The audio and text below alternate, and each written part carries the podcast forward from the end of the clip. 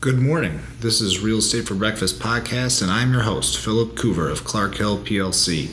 The Real Estate for Breakfast podcast is a Chicago centric commercial real estate podcast which presents real estate professionals and attorneys create thoughtful commentary on current real estate issues, explanations of sophisticated real estate problems, and entertaining discussion. This podcast is a mixture of real estate business and law. Today we are talking about opportunity zones. And I like the way that a recent Forbes article explained this. They said, as part of the December 2017 Trump tax cut, an unlikely group of billionaires and politicians quietly inserted a generous and complicated new tax break in, designed to lure big dollars into struggling areas known as opportunity zones or O zones. And what happened in the Trump the Tax Cuts and Jobs Act is that there is a new provision which allows people to roll over capital gains and invest in distressed areas which have been designated by the governors of each of the 50 states and they have substantial tax benefits to doing that. You take capital gains from the sale of an asset or goods and you're allowed to rather than pay taxes on it in this current year, you're allowed to invest that capital gains into these opportunity zones and you have a deferral of your obligation to pay on the capital gains. Plus, if you hold for five years, you have a 10% step up in basis. If you hold for seven years, you get a 15% step up in basis. And if you hold for greater than 10 years, you get the benefits of the, deferral, the step up in basis that we just discussed, plus you don't have to pay any capital gains tax on the appreciation of your investment. So that is a very simplified way of describing this. But if I were to describe the whole act, you'd be bored. So there's a lot of good articles out there about the nuances of this act. But what I wanted today is to have Bob Wan and Lauren Guzik, two principals of Pike Street Properties, to come in and talk to us about this. They're the first people who were cued into this opportunity zones months ago and alerted me to this issue. And I've subsequently have been talking with clients, I've been talking with lots of business parties about using this act uh, to their advantage. And I thought that it was a really important topic. It's very timely, and I wanted no other better people to do it than the people that are moving forward with these types of investments uh, Bob Wan and Lauren Guzik of Pike Street Properties, two very successful real estate professionals and uh, principals of a company that uh, has was recently created in the past few years and has already moved on to do substantial transactions and hold substantial assets here in Illinois and Michigan. And I think that you'll really enjoy them. Before we get into that, if you have any questions or topics you want to discuss, feel free to contact me at pkovoor at clarkhill.com. Clark Hill is a multidisciplinary international law firm that draws on attorneys' comprehensive industry and policy knowledge and a global network of, of industry advisors and subject matter experts to provide innovative legal solutions and client service excellence worldwide. We have over 600 attorneys and professionals in 25 offices across the nation, as well as offices in Dublin and Mexico City. Well, I'll just jump right into this conversation. Bob Wan, Lauren Guzik of Pike Street Properties talking about opportunity zones. Enjoy.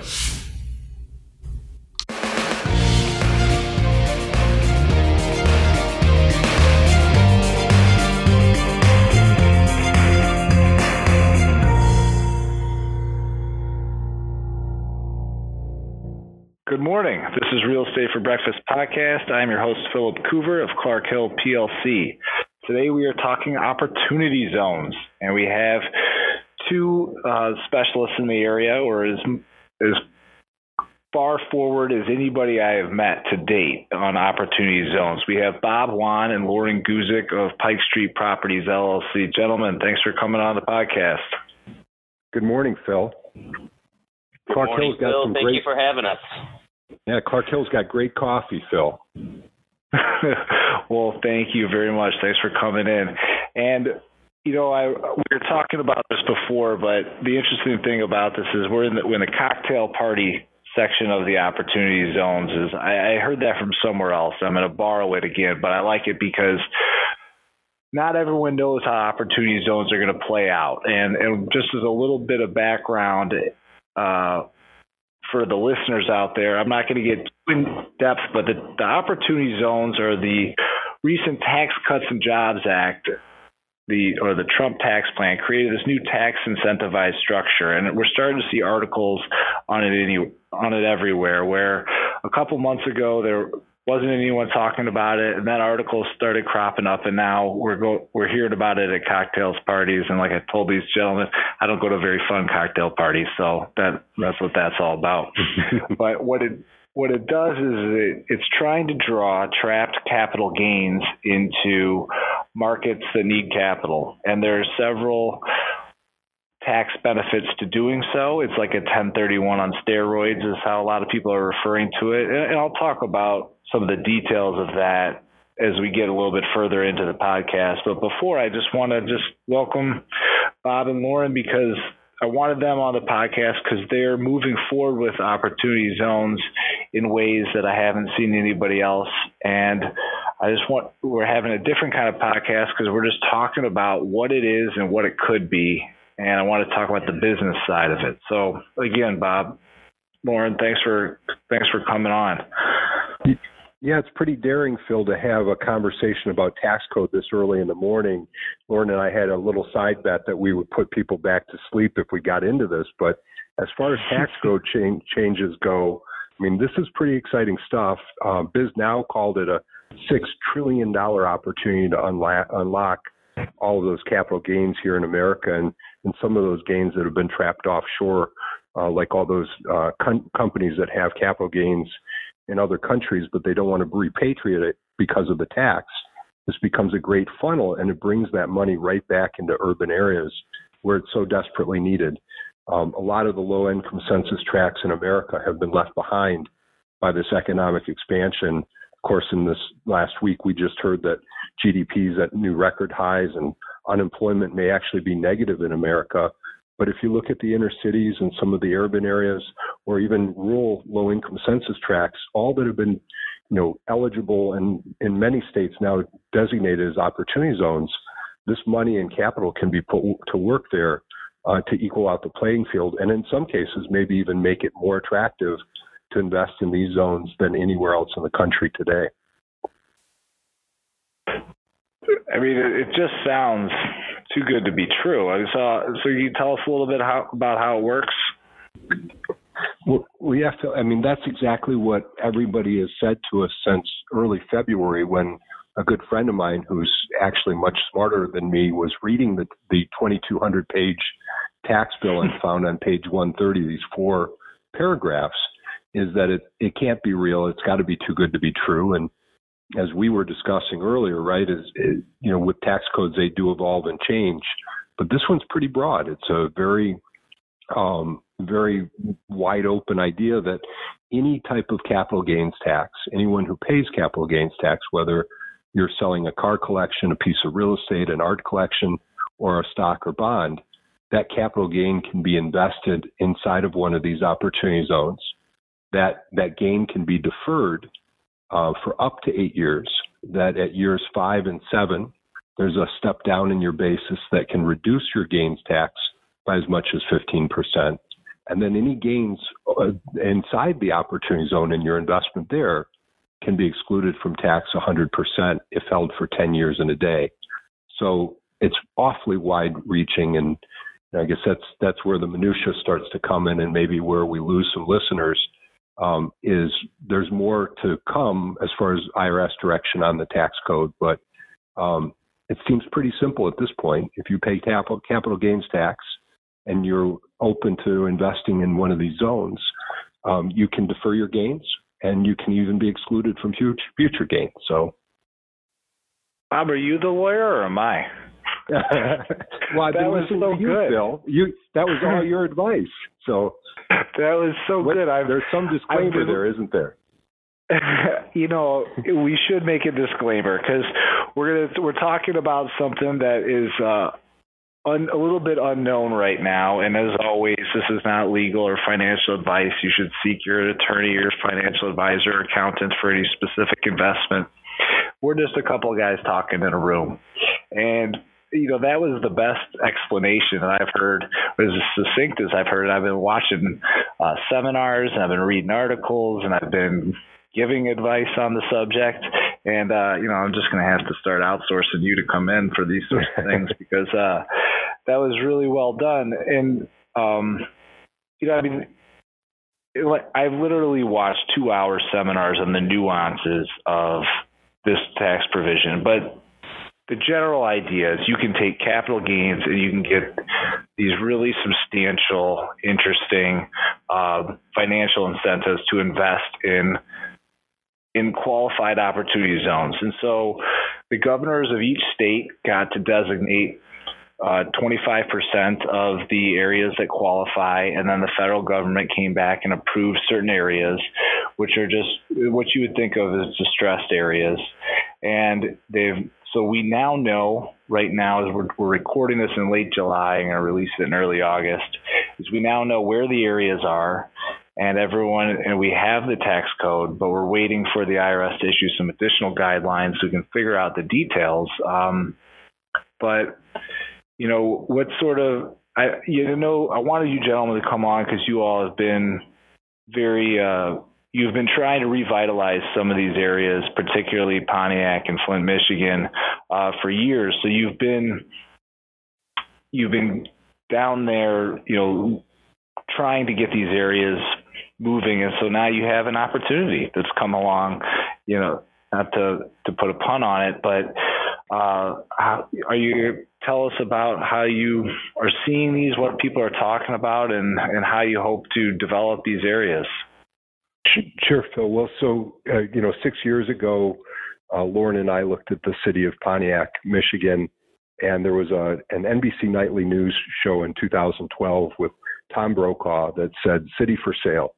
And Tom was walking around the city of uh, Pontiac, and he said, "This is the city hall. You can buy this. Here's a GM plant that they're tearing down right now you can buy this for you know thousands of dollars. The Pontiac Silverdome sold at auction for five hundred and eighty thousand dollars, and at the time I lived eleven minutes away from Pontiac and really couldn't find it on a map at that time. Um, if you were in Pontiac, if we were in Pontiac driving around this morning, we'd stop at a Starbucks on Woodward Avenue, which is M1, the first paved road in America, and we'd start driving north about a quarter mile, and we'd get to the Pontiac Bloomfield Hills border, and Bloomfield Hills is the richest, wealthiest uh, city in the state of Michigan. And it sits right on the border of Pontiac. And there's a, a wall that I always like to start the tour for my friends from out of town to see Pontiac with is you drive over to this this wall. One side of the wall there's a three quarters of a million dollar house, and on the other side of the wall there's what was an eight thousand dollar house, a little two bedroom bungalow. Um, and the question is why, right? I mean, why would one side of the wall be so affordable and the other side of the wall be so expensive?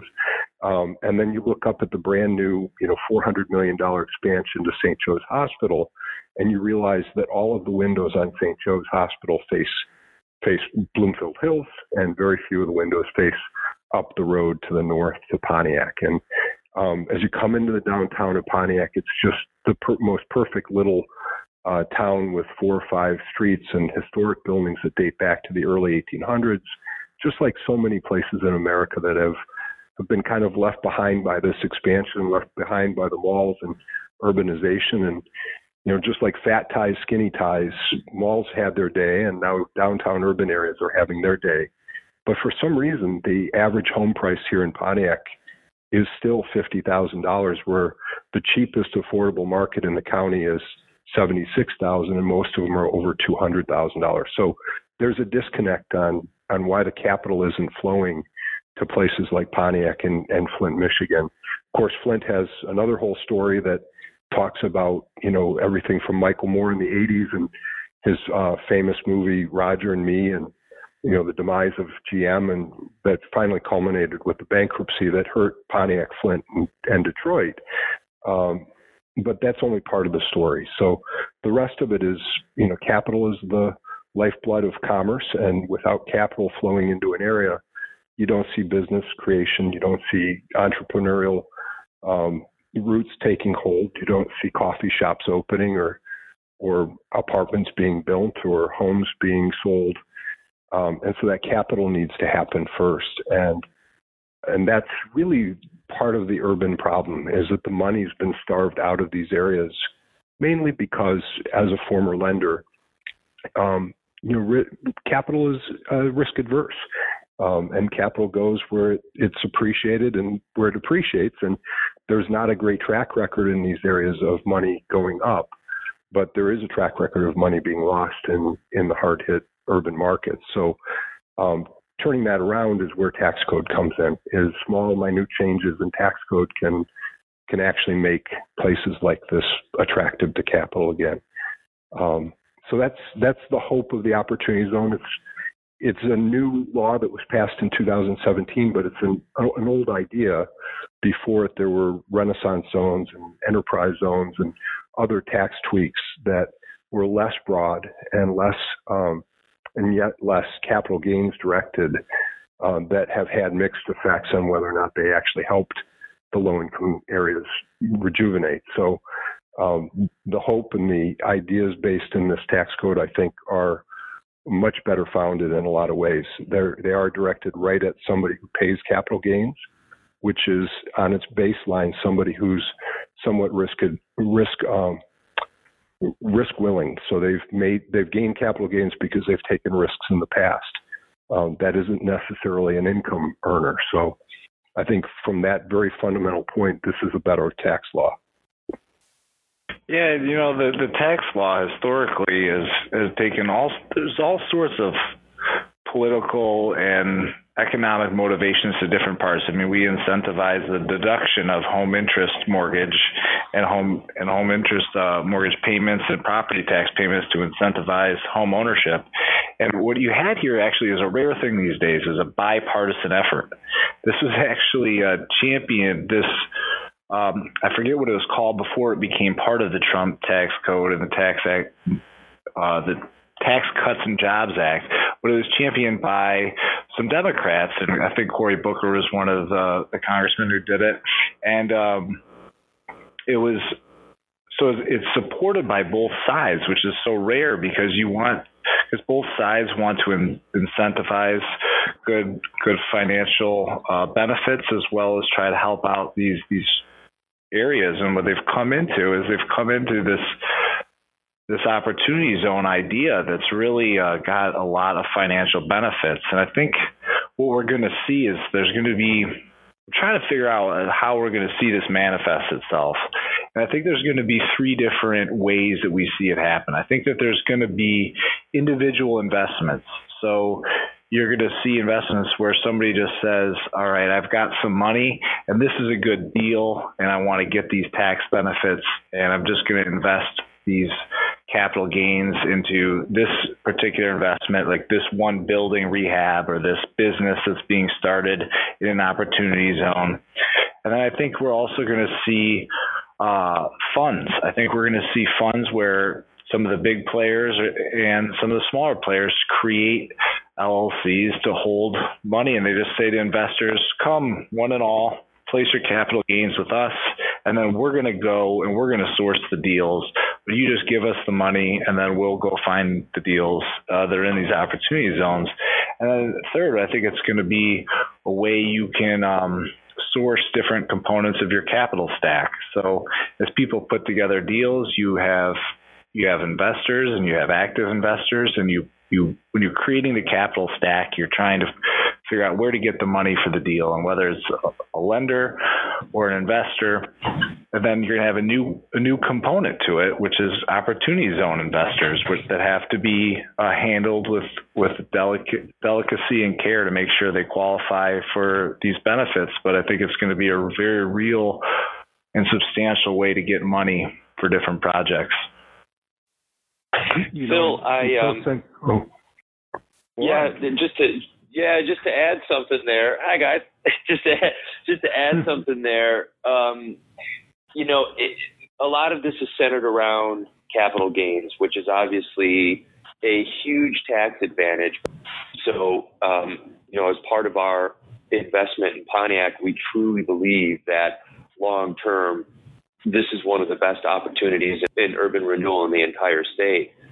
Well, and I think what Lauren's getting to too is is one of the big advantages here. And since this is real estate for breakfast uh, podcast, is most of your listeners yeah. are probably real estate investors, right?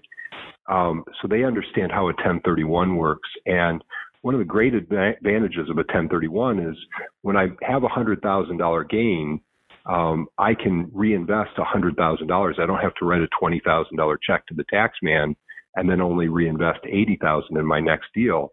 One of the disadvantages of a 1031 exchange is the like kind nature of it, where I have to reinvest uh, the hundred thousand into a like kind property and reinvest both my principal, my uh, my basis plus my gain into the new investment. So if I have a hundred thousand dollar piece of property and I have a twenty thousand dollar gain, I have to put hundred and one thousand into my next building that has to be like kind to the first building. It can only be real estate.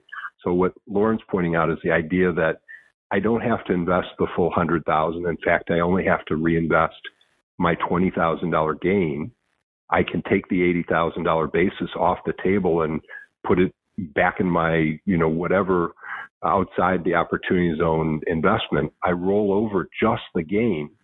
Um, and I can roll that twenty thousand dollars over into ten thousand into real estate and 10,000 into an operating business that just might happen to be my tenant in that very same real estate. So the exponential gain effect is um, now I'm supporting the coffee shop tenant that's in my retail space. I own a piece of the coffee shop in the retail space and I own the retail space.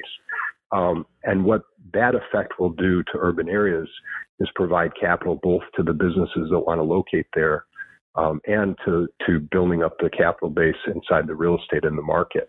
So you know you might see rising rents in these areas. Um, you'll certainly see business attraction. We know of a couple family offices right now that are looking to move into the opportunity zones in Flint and Pontiac. Um, a couple tech companies that are already here. One is going to launch a whole new fund around the opportunity zone just to fundraise for capital investors who have big gains that they want to roll over tax efficiently, and they want to deploy 100% of their their funds. They don't want to have to write a tax bill um, next spring to cover their gain tax. So. Yeah, I think it's going to be fascinating to see. I, th- I also got, have to imagine that the people that get in early in different areas will have the greatest benefit, right? So I mean, it's like buying into the stock when it's low, and then as the the business or the company, you know, if you bought into Amazon four years ago, you're obviously going to have a much bigger increase than if you buy into it now. And uh, so I'd have to think that if you have an area that is going to see an influx of capital over the next few years, that the people who get in early at the, the low prices will have will start to see the greatest advantages. And so whether it happens to come from rolled over capital gains or whether it's uh, a non capital gain investment, just straight capital or cash on hand, you might just have just be some really good opportunity for some great investments just because of the nature of what's going on. You know, you, you mentioned at the beginning of the podcast about um, the cocktail party nature of this, of where we're at in the opportunity zone right now. And I was at a dinner party on Friday night with some really smart people and one of them brought up the distortive effect of any tax code change. And literally, you know, here in Pontiac, there's a road that divides the downtown uh, from the, the neighborhood just outside the downtown. And that road is also the dividing line for the opportunity zone. So anything inside the downtown zone is opportunity zone. Anything across Woodward Avenue on the to the west of town, not opportunity zone.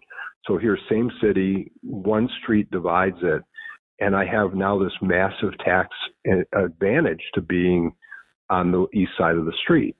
Um, you can see where that's going. You know, literally, this one investor asked me, "Well, why would I ever buy a building on the other side of the street now? Everything on that side of the street is going to stay blighted, and everything inside the downtown loop is going to rise exponentially in value." And you know, that's one of the risks of this kind of legislation is that it will distort markets. It will create a giant magnet for capital to relocate from one area to another. Um, and that could, in effect, leave other areas behind.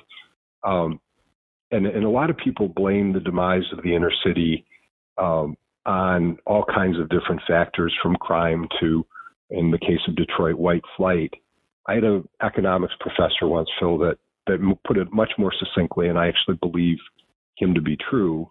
It's not quite as exciting as all the other reasons that people put forth, but he said that when they brought out a city income tax in Detroit, people were incented, people who made money and paid taxes were incented to go north of Eight Mile and come out to the suburbs where they didn't have to pay the one to three percent now income tax, and it makes a ton of sense. Um, you know, mm-hmm. now there's plenty of other taxes inside of cities, um, but you're literally seeing cities like like Chicago lose tax base. Friends have moved from New York to Florida where they don't pay income taxes for that very reason, and small changes in tax bill and tax code can make a huge effect in economic development and demise of places. And and the opportunity zone could have the same boomerang effect 10 years and one day from now when those early funds, as you said, decide it's time to sell and leave.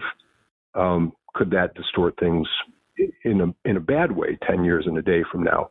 I think the hope of the people who have written this legislation and are and those of us supporting it is that 10 years and one day from now we've created such vibrant places um, that this tax uh, advantage going away won't change the, the innate economic advantage of being in these cool places. So. So, uh, first of all, I'm glad somebody else is at cocktail parties and dinner parties where they're talking about tax code changes. It's not just me. Um, but the other thing I was thinking about is uh, they, these areas are not stagnant. So, what you're talking about, where you have an area, I mean, theoretically, if because this is bipartisan effort, if uh, successive generations and of um, establishment, future presidents, Congress, uh, continue this program, that the there's opportunities for the government for the governors to designate new areas, and so the areas can shift. Now you'd still be able. There's a part of the code that says that if something is no longer an opportunity zone that it it remains that it will continue to have basically the same effect for five years after it's transferred out. So these opportunity zones will probably stay there for several years, but down the line they could say, all right, well, we're going to make new districts now. We're going to make new areas. And so, and then it's going to transfer. And so you'd still, you're not going to have the, the plug pulled out on you because it will continue on for five years after the government decides that one particular area is no longer an opportunity zone. But I think theoretically, the idea is if this program works well, we can just keep on changing down the line what areas need capital. And so we'll just get better at investing it. And so we'll just keep on moving it around. And so if it's on one side of Woodward Avenue, then we'll just move it to the other side so we can get some more capital in the other areas. And if things are going well, you know, we can continue to reposition capital. But I mean, of course, there's probably a good argument that that kind of manipu- manipulation in the marketplace doesn't always work out as well as we hope on paper. But you know, we'll see. You actually made my case there, Phil. But I said, look, you know, by its own definition, you can't have an opportunity zone in a high income census tract. So if you've evolved a, a market or a zone to the point where it now is a high income area or no longer a low income area, it loses its opportunity zone status and, and that status moves across the street. So um, and and we all know that you know as much as trickle down economics was unpopular, that it does have an effect that your labor your labor then moves to the other side of the street and you create economic benefit there because people are commuting across the street to come to work in the downtown. So um, rising tides rise all boats. That's part of the theory here. And it's going to be an exciting 10 year run for opportunity zones. I'm, I'm sure of that. So we're at the very beginning of it right now. So you're on the bleeding edge, Phil. I, I feel that way. Um, if tell us a little bit about Pike Street Properties and your background and just a little bit before I, I let you go here. I, I'm hogging the breakfast conversation. Lauren, I'll let you pick up the background on Pike Street. Okay. Well, uh, sure. Um, you know, I spent uh, four years at Grubb and Ellis, and I spent 13 years at Cushman and Wakefield, and both places were fantastic uh, to work at. But um, over time, I started to just buy some properties on my own, and um, it evolved to a point where uh, I wanted to uh, just kind of go out on my own and do this for my own account. And uh, of course, I didn't want to do it by myself, so uh, I asked uh, one of my colleagues at Cushman and Wakefield, Jack Chrysaeus, to join me, and certainly one of the smartest guys that I know, Bob Wan in Michigan, uh, to come aboard as well. And so we started Pike Street, which is um, an acquisition, redevelopment, development, uh, and property management company. And, um, you know, we're an advisory firm that focuses on commercial real estate, the experience and lifestyle that it creates. And so what we're trying to do is just bring awareness to all things real estate. And um, so we've been around now for about a year and a half, a little over maybe. And I'm really excited with with the growth of Pike Street. And uh, we've got two offices, of course, one in Chicago and one in Pontiac. And um, yeah, it's it's been fantastic, and certainly I could never have have taken this thing to where it is right now without the help of of Jack and Bob um, and yourself. You know, I have to give I have to give you a plug here, Phil, because oh, thanks, uh, you've been very helpful. Sure, you've been. I mean, it's deserved. You've been very helpful with all the legal device, uh, uh, with all the legal advice uh, that you've helped me out with along the way. I appreciate that. You know, it's just really amazing to see what you guys have created in such a relatively short time frame. You've done some really substantial tr- transactions, hold some substantial assets, and uh, it's, it's exciting for me to be around such um, energetic and uh, knowledgeable people. Thank you, thank you. You know, it's you'll hear it all the time. It's uh, who is it? Marcus Lemonis on uh, CNBC says, uh, "Oh yeah, uh, pe- yeah, people, process, and product." And um, uh, thank God I have the right people uh, who are helping me with the right processes, and we think we have the right product, and bringing that back. Um, you know that would be that would be product in in Flint and Pontiac um, with the help of the Opportunity Zone, of course. Yeah, and you guys have a nice mixture of um, entrepreneurial spirit and uh, in, institutional background. So you have you have a mix of knowing uh, from the operations side how to get things done in an efficient and um, careful manner and organized manner, and then you also have that sort of big picture, energetic ideas that you bring to the table. Bob, how about you tell us a little bit about your background? Sure, and and Phil, I too. I mean, I I got to throw kudos to you because to have an attorney on our team that thinks business like and can look at a, a problem, help us solve it in a quick and efficient manner, and then look at an opportunity like the opportunity zones and think entrepreneurially on how do you make the you know make lemons lemonade out of these lemons of urban problems. Uh, that's that's a fantastic uh, asset to have on our team. You're you know fantastic to have here. So uh, my background, I, 1988, I dropped out of college to take a job at a, a savings and loan here in Michigan. Uh, that turned into my first mortgage company by 1989, and uh, I've been I'm a repentant banker. Had a real estate broker's license since '91, and really just used it for my own book. We we did all kinds of obscure financing um, Pre 2008, we were big in the condo hotel world and timeshare and fractional lending for uh, second home buyers. Um, in fact, did the first loans at the Trump Hotel there in, in Chicago and uh, the Raffaello, which is also a condo hotel. But then after the, the uh, fallout of 2008, I switched gears and started doing workouts for uh, Lehman's Estate and a few other REITs and even a couple offshore banks in projects also like the Trump and uh, Waikiki. So we saw both sides of, of the financing coin and I was lucky enough in 13 to uh, to sell the mortgage uh, business right three days before Dodd Frank went into effect, and realized that you know laws really do matter, uh, tax codes matter, minutia and changes can really shift and evolve industries. So um, Dodd Frank you know, did some really destructive things to the lending business, and I was excited to get out and into um, real estate development. And I was looking at third world countries at the time that uh, might might be helped by the some of the things that we learned in financing and injecting capital into uh, broken and distressed projects.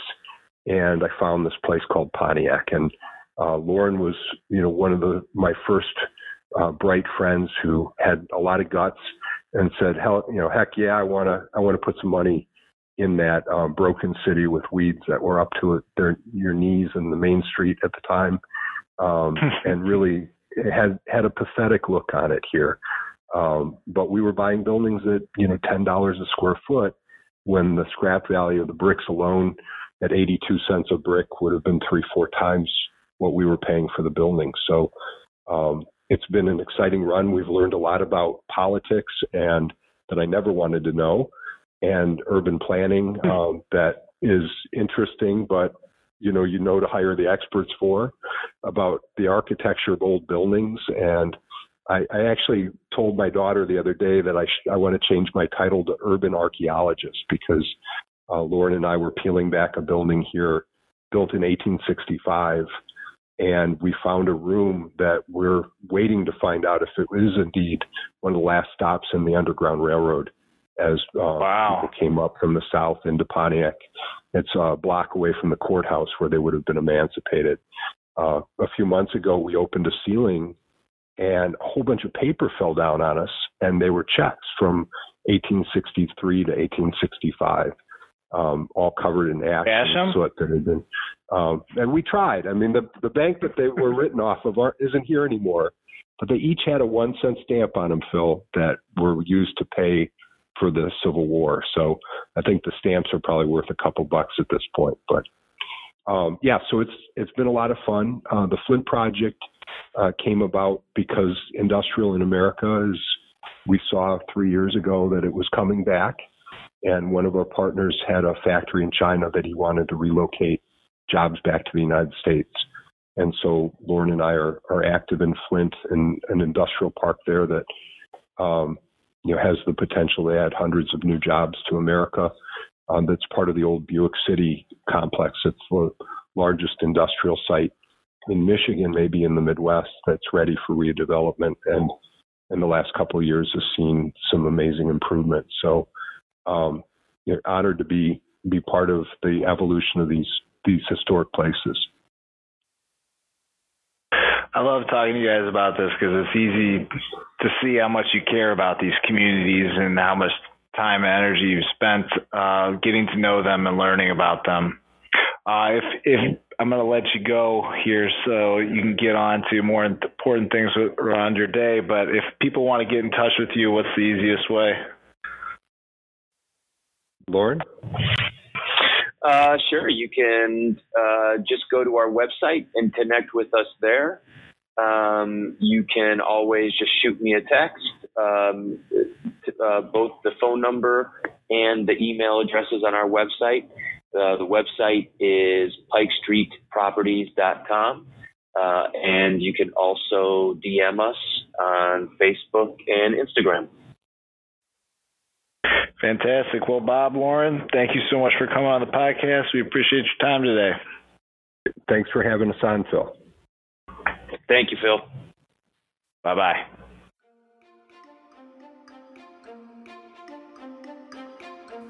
No information contained in this podcast shall constitute financial, investment, legal, and or other professional advice, and no professional relationship of any kind is created between you, the podcast host, the guests, or Clark Hill PLC.